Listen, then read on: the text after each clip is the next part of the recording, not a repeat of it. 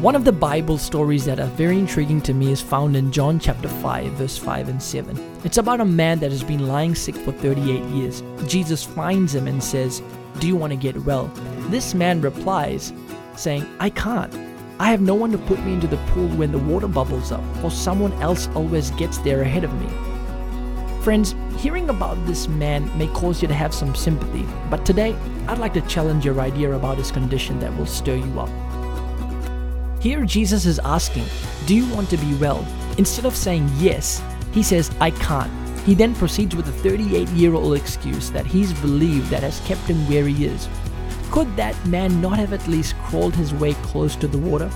Could he not keep his legs in there waiting for the angel to come in trouble and stir the water? He sat there for 38 years waiting for someone to put him in the water.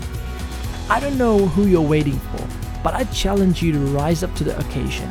Go where others avoid. Be determined. Be decisive. Surely there must be a way if there's a will. Refuse to live in self pity. Shake yourself from the dust because there's no greatness without taking responsibility. I love how Jesus ends his conversation with this man and he simply ignores his excuse and says, Stand up, pick up your mat, and walk.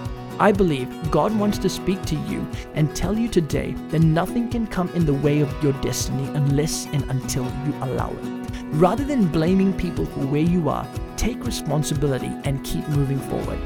This is Joshua Singh, and you can find out more about me on joshuasingh.com.